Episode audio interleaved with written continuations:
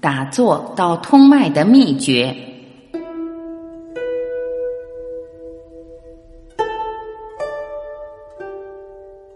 一打坐，您就知道了自己哪里酸，哪里疼，应该从哪里开始疏通。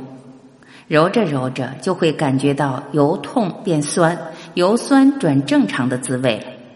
您只要每天这样修复一点点，您的身体就会越来越强壮。一个人打坐的时候，一盘腿就可以把气聚集在丹田之下，就跟生了一堆柴火似的。不但肚子这块热，腿也会感觉暖洋洋的。为什么会这样呢？因为你不打坐的时候能量是分散的，但是你一打坐就把能量聚集起来了。积聚自己的能量，然后把它点燃，就是您打坐所要达到的一个功效。不过最好是通过自然生活的形式来让能量燃烧，不要加入太多人为的因素。否则反而会对身体产生消耗。有些人非得使劲，一心想用意守住某个地方，结果适得其反。万事万物都是这样，一旦加入“人为”两个字，它就变得不自然了。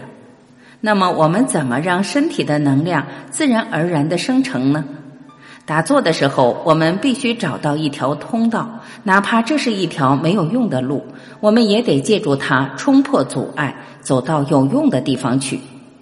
问题的关键是找到这条路的路口，找到了路口，我们就能顺着它找到答案。怎么找呢？有些人觉得应该一手丹田，至少要学会静心。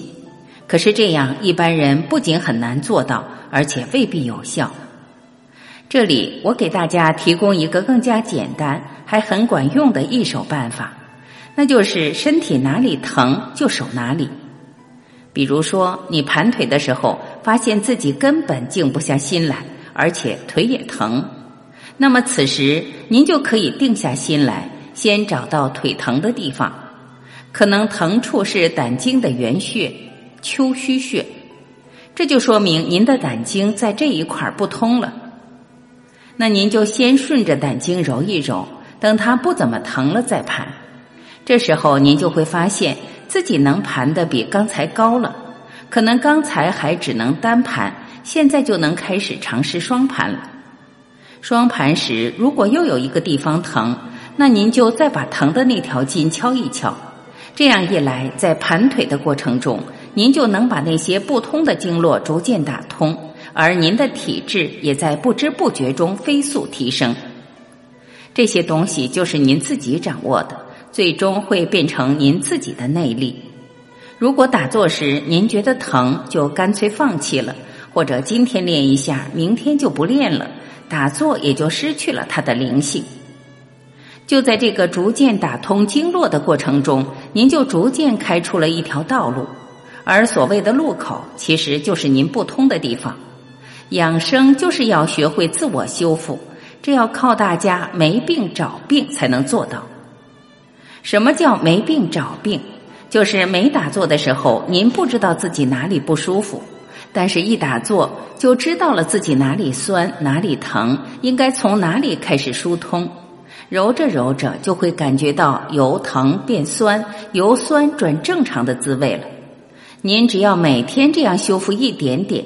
您的身体就会越来越强壮，这时您就自然而然的学会静心了。为什么这么说呢？本来您想一手丹田，关注点是在丹田，可身上酸痛使得注意力无法集中，结果越守越乱。可是现在您哪里疼就关注哪里，意念也跟着酸痛的地方走。比起一手丹田，这种做法就容易得多。当注意力慢慢的跟着一条条经络上的痛处走的时候，您的意念就能集中，逐渐就能开始静心。到了这种程度，再让您一手丹田就会容易得多。随便手哪条经，您都能轻松做到，因为你已经找到了手经的感觉。相反，要是您不这么做，而去硬守丹田，就很难办到。更何况，这时您也会因为没有对比，体会不出什么是静心，什么是杂乱。但是经历过这个对比的过程之后，您就会发现，原来所谓的静心，并不是什么都不想，而是平静的关照自己身体的各种感觉。同样，所谓的一手丹田，也就是让我们学会集中注意力，把意念引到我们所要到的地方去。丹田是活的，如果您要死守着某个部位，那您一定得不偿失。可以说，凡是你能把气集中的地方，都可以叫丹田；反之都不是。比如有些人学枯木禅，像一根枯木似的呆坐在那里，而且强迫自己去死守某个部位，结果时间一长就坐不住了。其实这种打坐方式错就错在把人当成了枯木，毕竟人是会运动的活物，而且丹田也是会变化的。实际上，通过打坐，我们能迅速发现身体上的毛病，得知自己身上哪些经络不通。发现这些问题后，您就能有针对性的进行调理。过去有人一提到倾听内心的声音，就觉得很玄虚。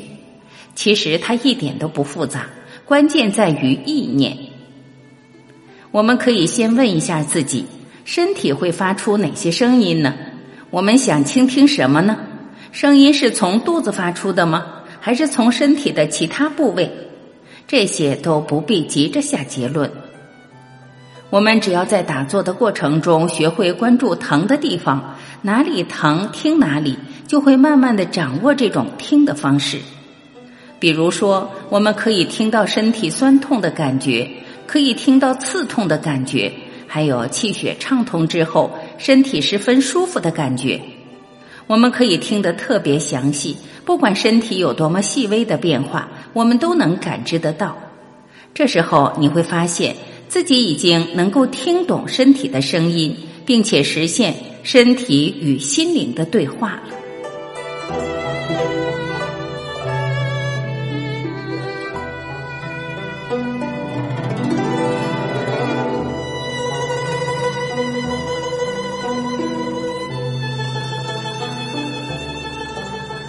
感谢聆听，我是晚琪，再会。